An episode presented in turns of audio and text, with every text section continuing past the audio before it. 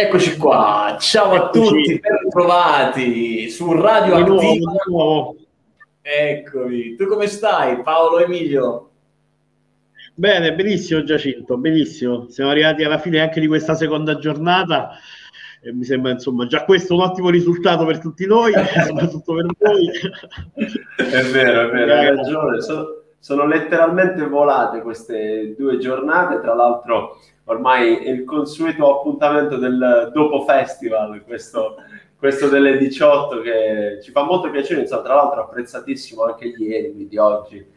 Facciamo subito una seconda puntata. Allora, salutiamo subito gli amici della community Iaspigata Semplice che ci ascoltano sul podcast e anche gli amici di Radio Activa che ci ascoltano sulla radio e sul vostro canale Spreaker. Oggi, ancora una volta, Paolo Emilio, ci siamo seguiti tutti gli interventi degli iWeek, che ricordiamo è un evento a pagamento, quindi l'accesso è riservato a chi ha il ticket, ma eh, Radio Activa, insomma, prende appunti per voi e esatto, porta in diretta eh, gli ospiti, no? Gli speaker. spoiler e approfondisce quello che, insomma, ci siamo detti. Io vi siete detti. Esatto, e allora a questo punto vedo già qualche ospite che è arrivato, io direi di farlo entrare, che dici? Salutiamo Giuseppe Racano eh, di B People, ciao no, Giuseppe. Ciao, ciao. ciao Salutiamo Giuseppe. anche Sandro Parisi di Eodata, eh, insomma entrambi speaker di questa giornata. Ciao. ciao Grande, ciao, allora, vai Paolo Emilio, a questo punto io lascerei iniziare te, insomma Vai. Va bene, questa volta diciamo eh, non è come ieri, un colpo a sorpresa, quindi lo faccio volentieri. Uh, guarda, direi che portiamoci subito, cerchiamo subito di capire se le parole d'ordine uh, che, che, che, ci possiamo portare a casa sono comuni e condivise. Mi sembra che nella giornata di oggi uh, ci siano due grandi. Ieri ci siamo lasciati con una, faccio una piccola premessa, con un tema interessante che era quello della vertical AI o vertical knowledge base, a seconda insomma, di chi parlava, cioè quell'idea di uh, cavalcare l'integrazione uh, fra vendor differenti, sviluppando delle soluzioni che potessero essere uh, diciamo appunto verticali e allo stesso tempo che potessero risolvere un problema concreto e pratico. Bene, oggi se ci dobbiamo portare via delle parole chiavi, io direi che da una parte quindi ci possiamo portare quella del business oriented, della soluzione dei problemi, uh, di qualcosa di molto concreto, e dall'altra parte invece più una visione di quasi conoscenza, insomma, no? l'intelligenza artificiale che ci aiuta a prevedere, addirittura a prescrivere alcune azioni. Uh, il tutto in un paradigma ibrido e aperto. Ok, questo è un po' mi sembra di capire la focalizzazione, la focalizzazione della giornata. Non so se i nostri ospiti sono d'accordo. Partirei da qui, partirei da chiedergli in qualche maniera uh, diciamo qualcosa riguardo di questi modelli, di questi paradigmi che l'intelligenza artificiale implementa uh, e qual è il valore aggiunto di queste l'ibridazione di tecnologie, l'ibridazione di competenze fra agenti umani e agenti virtuali, anche perché uh, diciamo magari cominciando proprio da, da, da, Sandro, visto che forse uh, quello che ci avete presentato con Eudata e eh, generali è più calzante rispetto a questo, a questo item. Sì, sì, beh, intanto piacere, non ci eravamo ancora incontrati. Eh, allora, sì, direi sicuramente, nel senso che eh, noi facciamo un po' della nostra mission, l'ibridazione tra, tra umano e intelligenza artificiale e se vuoi anche tra molti tipi di intelligenza artificiale che noi eh, esatto.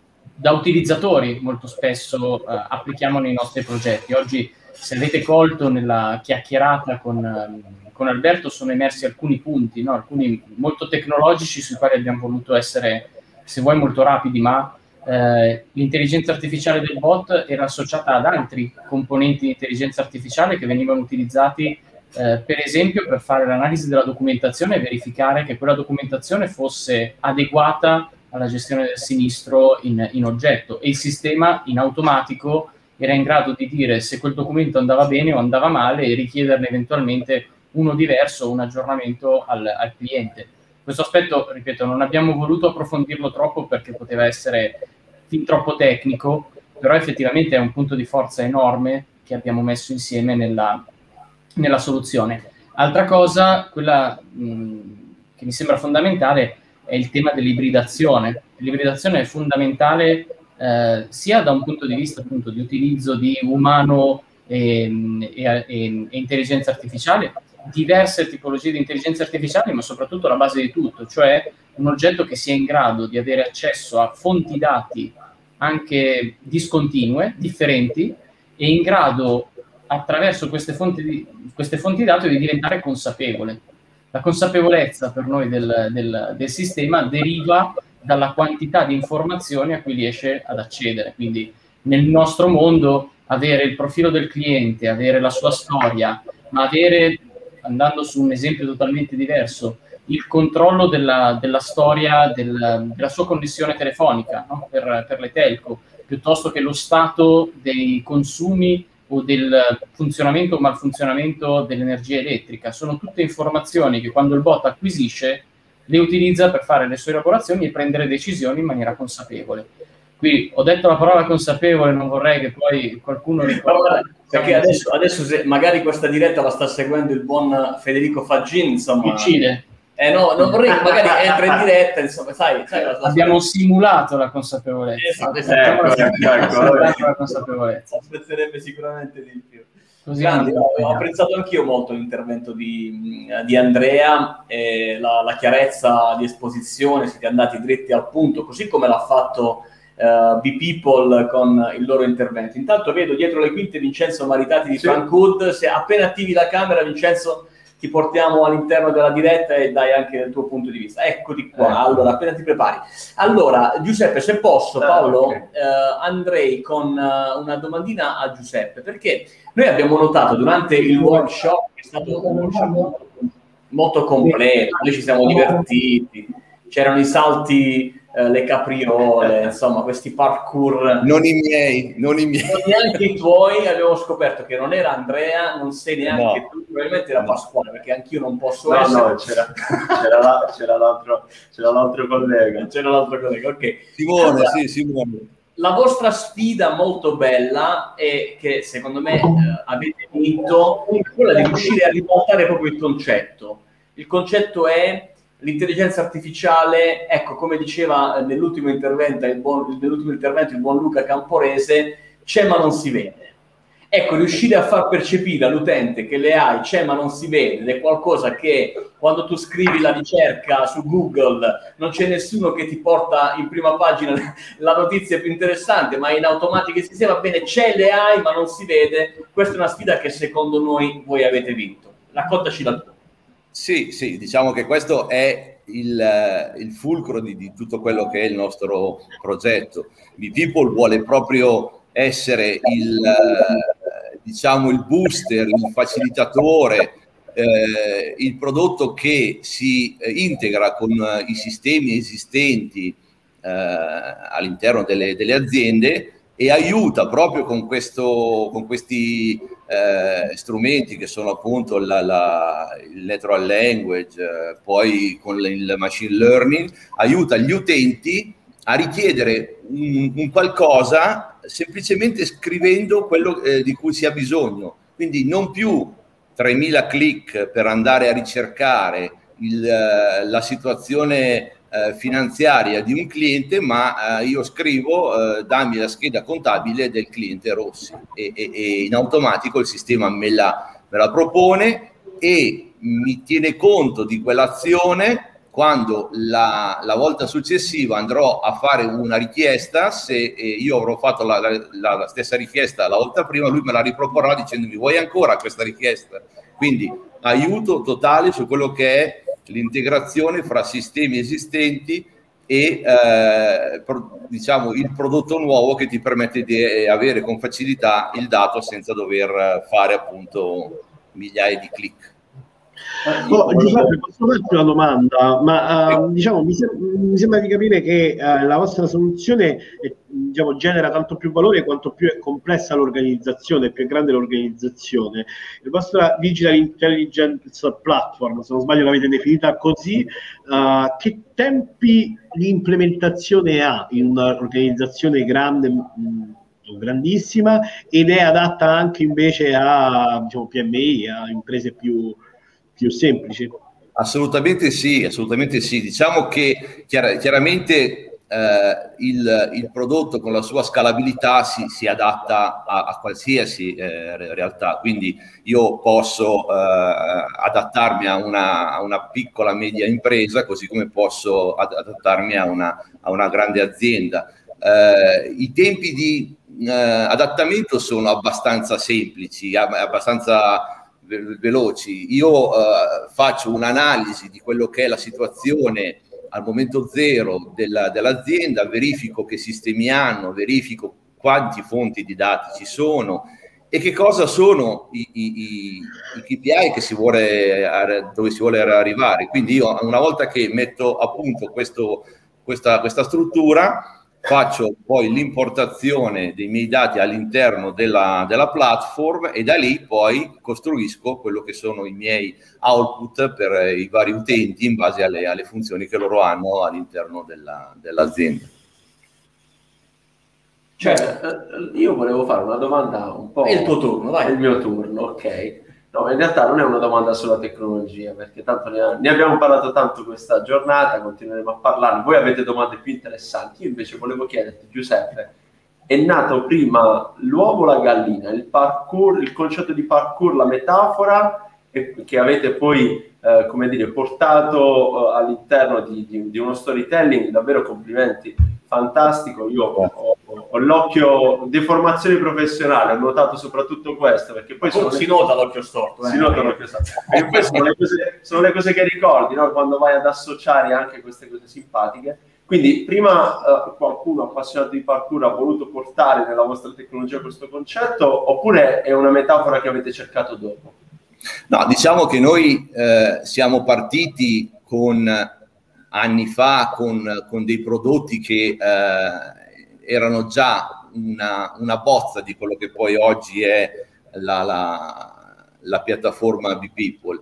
Eh, siamo arrivati alla metafora eh, del parkour eh, semplicemente pensando a, al fatto di avere uno strumento che in maniera veloce e semplice, quindi per arrivare da un punto A a un punto B, mi permettesse con, una, con, un salto, con una, una capriola, con un, con un, movimento molto semplice di arrivare al mio eh, risultato senza dover fare 3.000 giri. Quindi la, certo. il, eh, diciamo, la, la, disciplina che più eh, si adattava a, a, questo tipo di, di, discorso sicuramente era il parkour. Quindi è stato un diciamo che subito dopo quello che è stato il pensiero di quello che si voleva andare a a, creare è arrivato la, la, diciamo, l'abbinamento con il, con il parkour.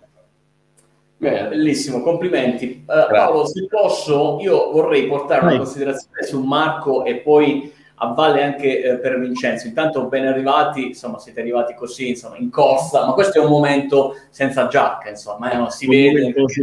È il momento in cui ci liberiamo anche noi del, delle giacche. Allora, Uh, si parlava durante l'intervento di B-People, uh, l'ottimo Simone faceva riferimento a una interfaccia di tipo Google, seppure loro sono partner di Microsoft, quindi si è fatta ironia su questo. In realtà anche tu nel tuo intervento, Marco, facevi riferimento alla pluralità di tecnologie che utilizzate all'interno dei vostri servizi, in network contact per esempio è davvero fondamentale, insomma, oggi come oggi dialogare con i big vendor, oppure in alternativa come fanno in Frankwood, la tecnologia se la producono in casa, insomma, che, che, qual è la, il, il, giusto equilibrio uh, in questo? Chiaramente una domanda provocatoria, però sono interessato al vostro punto di vista, quello di Marco e quello di Vincenzo.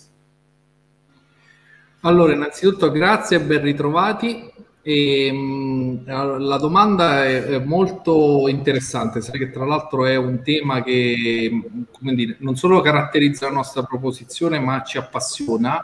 E, mh, come dire, il mondo, lasciatemi dire, è talmente cambiato che se quando si ritornerà in presenza e magari andremo a vedere uh, Inspire, che è l'evento mondiale di Microsoft, uh, di solito negli ultimi anni Satya Nadella fa le sue presentazioni utilizzando un iPhone a rappresentare come dire, un approccio che anche i vendor uh, come dire, hanno stimolato come approccio aperto no? in termini tecnologici.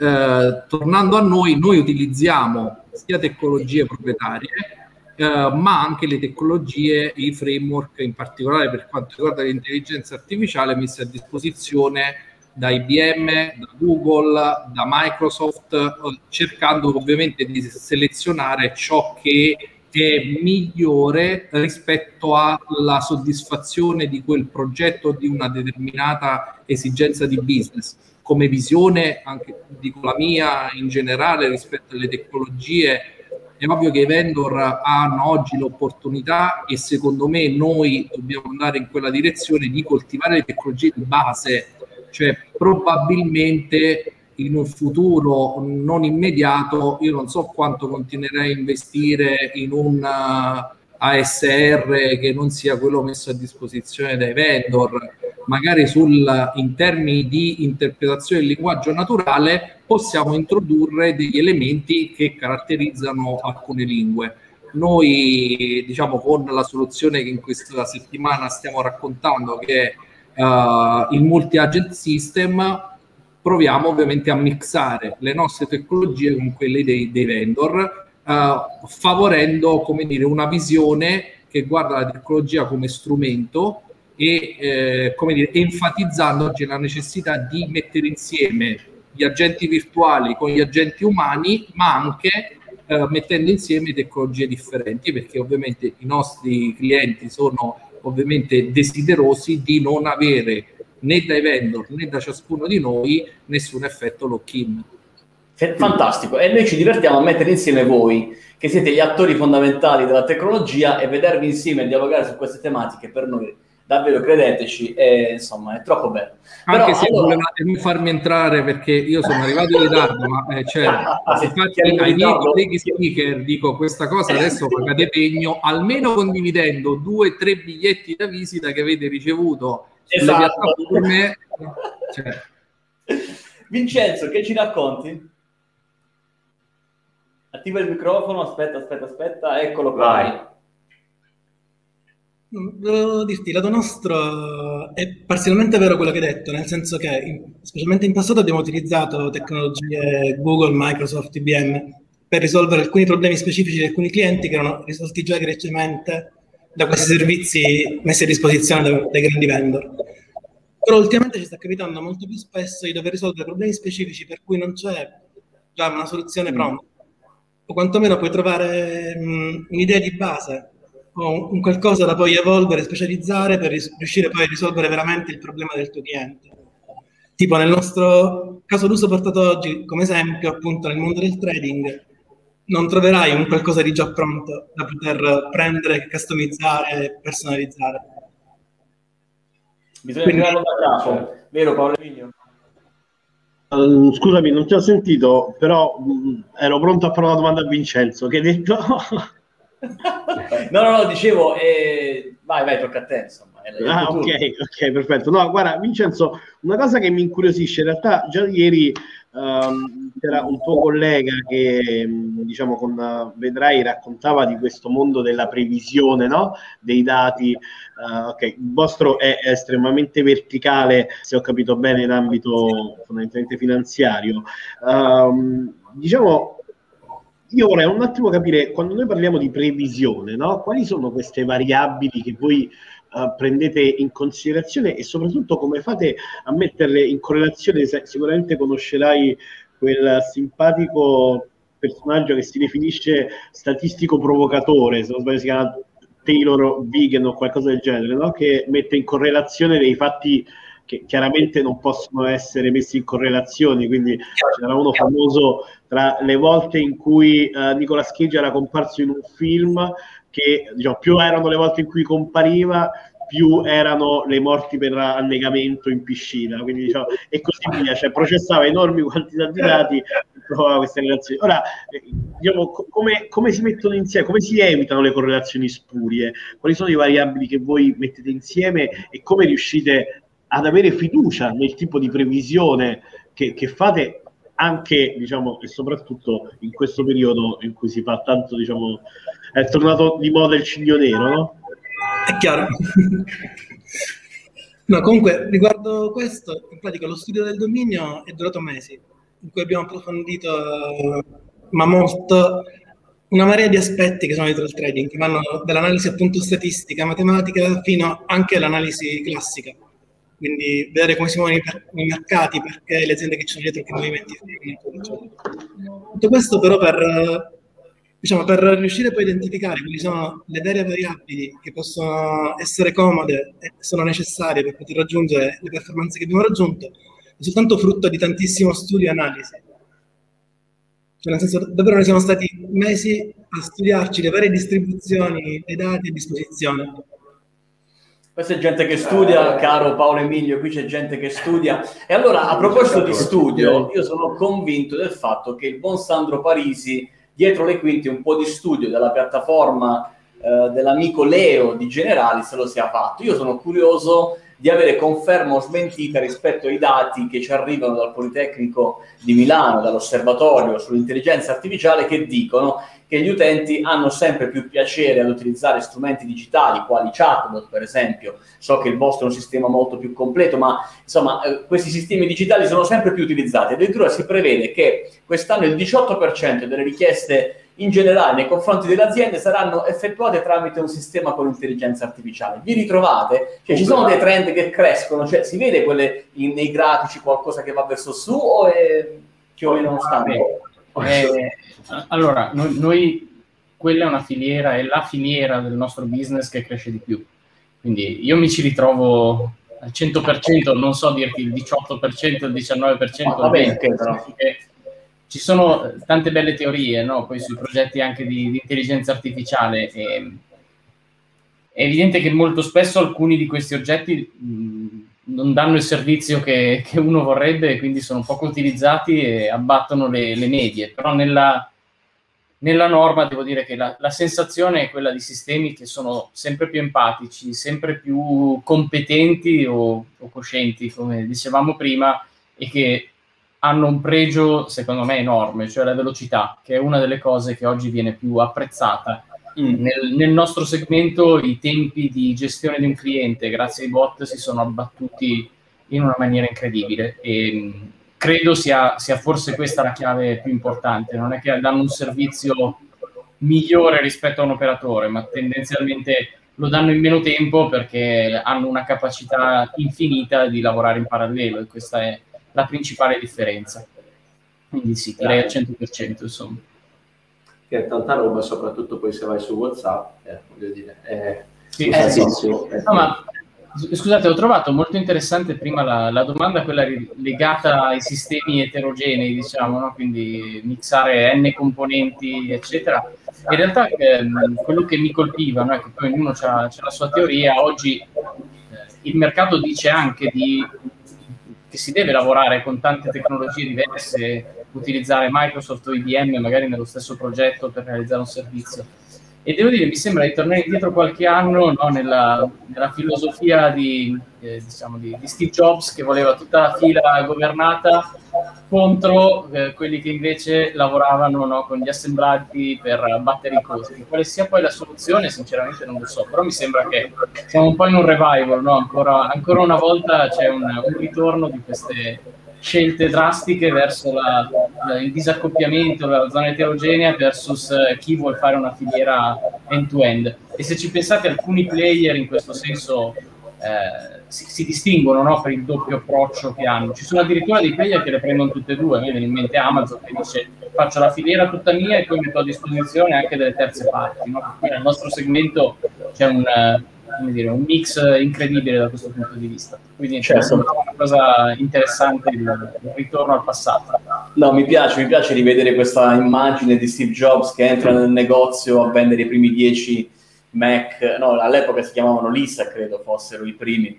Insomma, molto interessante. Eh, Giuseppe, prima eh, poi ti passo la parola a Paolo, ho una curiosità commerciale perché insomma non ce la faccio, te la devo chiedere ma eh, il, il, cliente B-People è necessariamente un imprenditore, cioè chi insomma è nel mondo del finance, il CFO dell'azienda, oppure eh, disintermediate la soluzione passando anche da partner che possono essere eh, VAR piuttosto che software houses?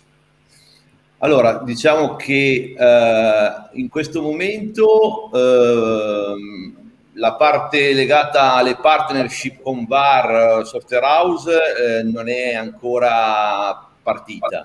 Okay. Eh, non è esclusa, non è esclusa okay. perché non, non, ci sono delle, de, de, delle, preclusioni verso collaborazioni con, con altre realtà. Eh, ad oggi però diciamo che la, l'azienda che ad esempio era legata oggi alla, alla, alla, demo sul mondo finance è quella che viene prediletta, ma non è solo finance, può essere il mondo dell'HCM, può essere il mondo eh, del, del, del, cyber, quello del, del, del learning e, e, chi più ne ha più ne metta. Quindi noi dove, dove ci sono dati da mettere insieme e semplificare per l'uso possiamo essere tranquillamente implementati. Poi non è escluso che eh, lo step successivo sia quello di, di intrattenere partnership con dei, eh, con dei, vendor, con delle software house che, che possano essere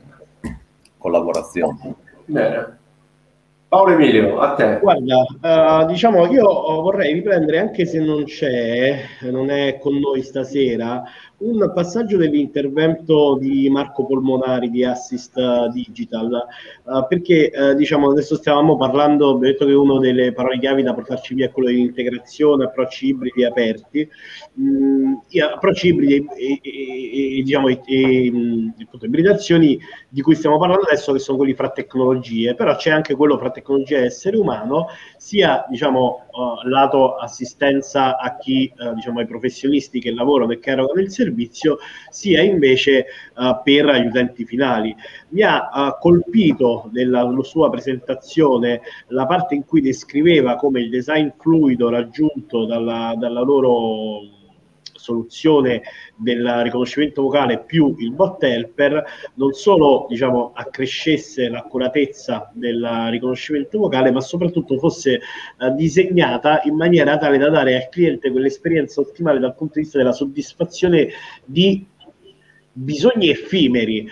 Parlo nello specifico no, di quando ha spiegato il ticchettio della tastiera, che loro hanno introdotto un effetto sonoro okay, per uh, uh, prevedere il momento in cui magari il bot faceva un po' fatica, aveva, diciamo, doveva gestire qualche secondo uh, in, in, più di lavorazione e come segnale no, di vicinanza, presenza, per non perdere il contatto, per dare questo senso quasi di, di presenza a chi chiamava hanno introdotto questo piccolo, questo piccolo dettaglio, che è un dettaglio assolutamente diciamo marginale, ma come sappiamo no, poi spesso è il 2% esattamente a fare la differenza in un progetto. Ora, la domanda che, che la curiosità un po' che avevo, che rivolgo a tutti, è questa parte di cura del design orientato alla soddisfazione di valori intangibili delle persone. Uh, chi, di, chi, se ne occupa delle vostre organizzazioni e come si crea un team alla fine multidisciplinare per forza di cose, per poter mettere insieme chi fa funzionare uh, le soluzioni con chi a queste soluzioni regala quello human touch uh, di cui spesso parliamo e che magari a volte facciamo fatica a visualizzare così bene come oggi ha fatto Marco Polmonari. Intanto nel frattempo salutiamo anche Luca Camporese, si è aggiunto a noi in extremis, o meglio, eri nel, dietro le quinte ma non ti avevamo visto, perdonaci. Eh, devo dirti che um, ho citato una tua frase eh, che hai utilizzato durante l'intervento eh, in occasione appunto del fatto di dire l'intelligenza artificiale ci deve essere ma non si deve vedere. Io approfitterei di questi ultimi minuti per sentire la tua opinione rispetto a, alla domanda di Paolo Emilio. Sì, sì, grazie. Guarda, ho ascoltato comunque con, eh, con molta attenzione anche se ero in, eh, in backstage. E, ehm, Paolo, eh, rifammi la domanda. Eccomi. Allora, eh, come scusa? In due parole. Eh, in due parole è lo human touch. Ok. okay. Ah, sì, perfetto, perfetto, grazie. No, agganciato, okay. agganciato. Due eh, parole più, più allora, due parole di così. Ok, esatto, grande. Oggi abbiamo fatto vedere l'applicazione di Wine Livery, eh, che è un'applicazione eh, per consegnare a casa sostanzialmente il vino in meno di 30 minuti, attiva nelle principali città italiane ed è un'applicazione eh, dove mh, noi abbiamo contribuito per la parte di recommendation engine, cioè tutto il sistema di eh, intelligenza artificiale che attribuisce eh, alle persone che utilizzano l'applicazione il, diciamo, il consiglio migliore, sia per le persone che fanno l'onboarding, quindi persone che non hanno storico, non hanno già acquistato qualcosa, sia per le persone che hanno uno storico di acquisti sull'applicazione stessa.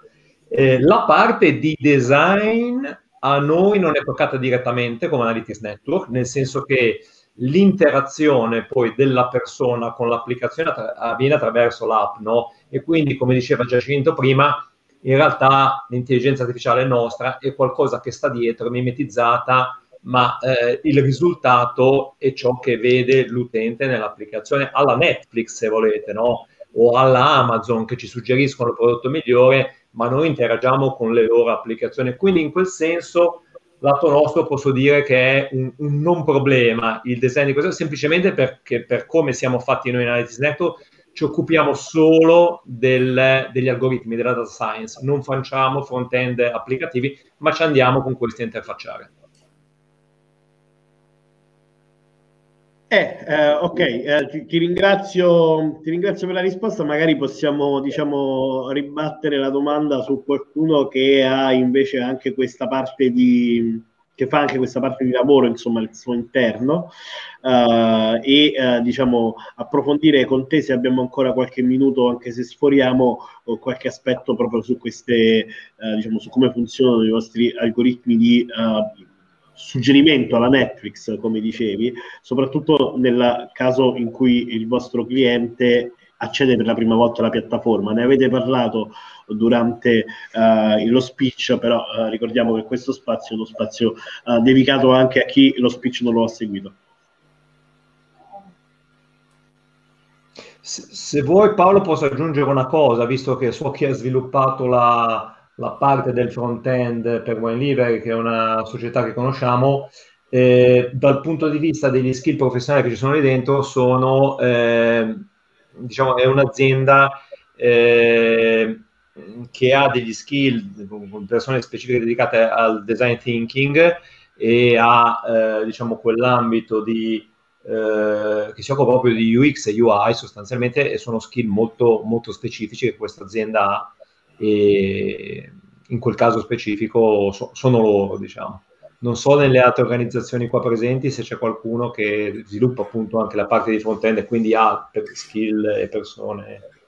Posso aggiungere io una cosa rispetto certo. alla, uh, come dire, alla necessità uh, di costituire dei team che siano multidisciplinari. Uh, perché tutto sommato al di là delle varie soluzioni tutte fantastiche che eh, stiamo rappresentando in questi giorni, la tecnologia va sempre calata all'interno delle organizzazioni con un progetto, come dire, più o meno grande di digital transformation.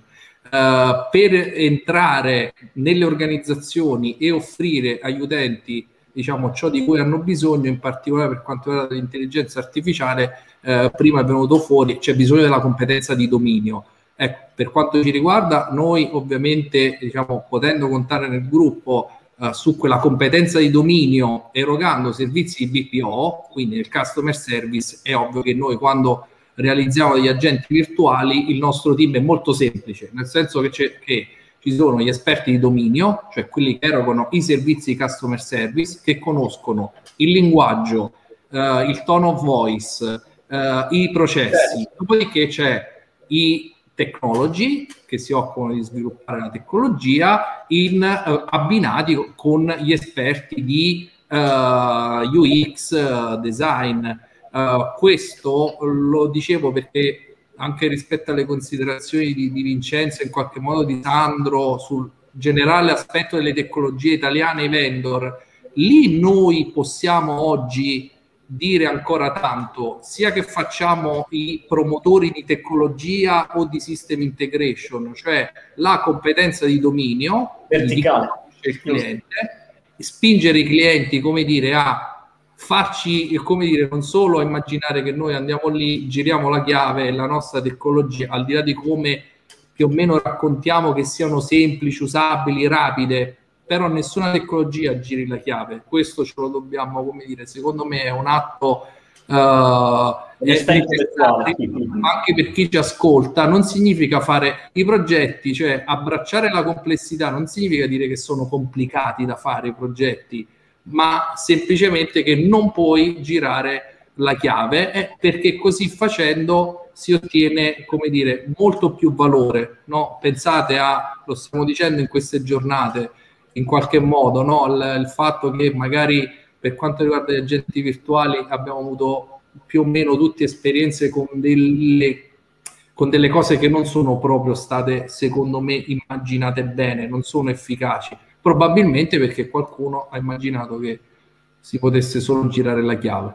Eh, certo. Anche a noi piacerebbe poter girare solo la chiave e stare con voi altre due ore, così non è, purtroppo, anche perché tra pochi minuti saremo nuovamente in diretta con gli amici di Microsoft Italia su questi schermi. È stato bellissimo anche oggi, grazie Paolo Emilio per aver organizzato eh, questa video intervista, audio intervista, insomma, che potete trovare sui nostri podcast, sia quello ha spiegata semplice che di Radio Attiva. Appuntamento a domani. Appuntamento a domani, ore 19, con gli speaker della terza giornata della AI Week. Ne aspettiamo veramente delle belle. Non so quanti di voi, forse, insomma, ci potete guardare. Parlo ai nostri ospiti stando dall'altra parte. Domani vi aspettiamo, mi raccomando. E, ciao, e, siamo qui ciao, per raccontare il successo. Grazie a tutti, ciao. ciao. Grazie. ciao.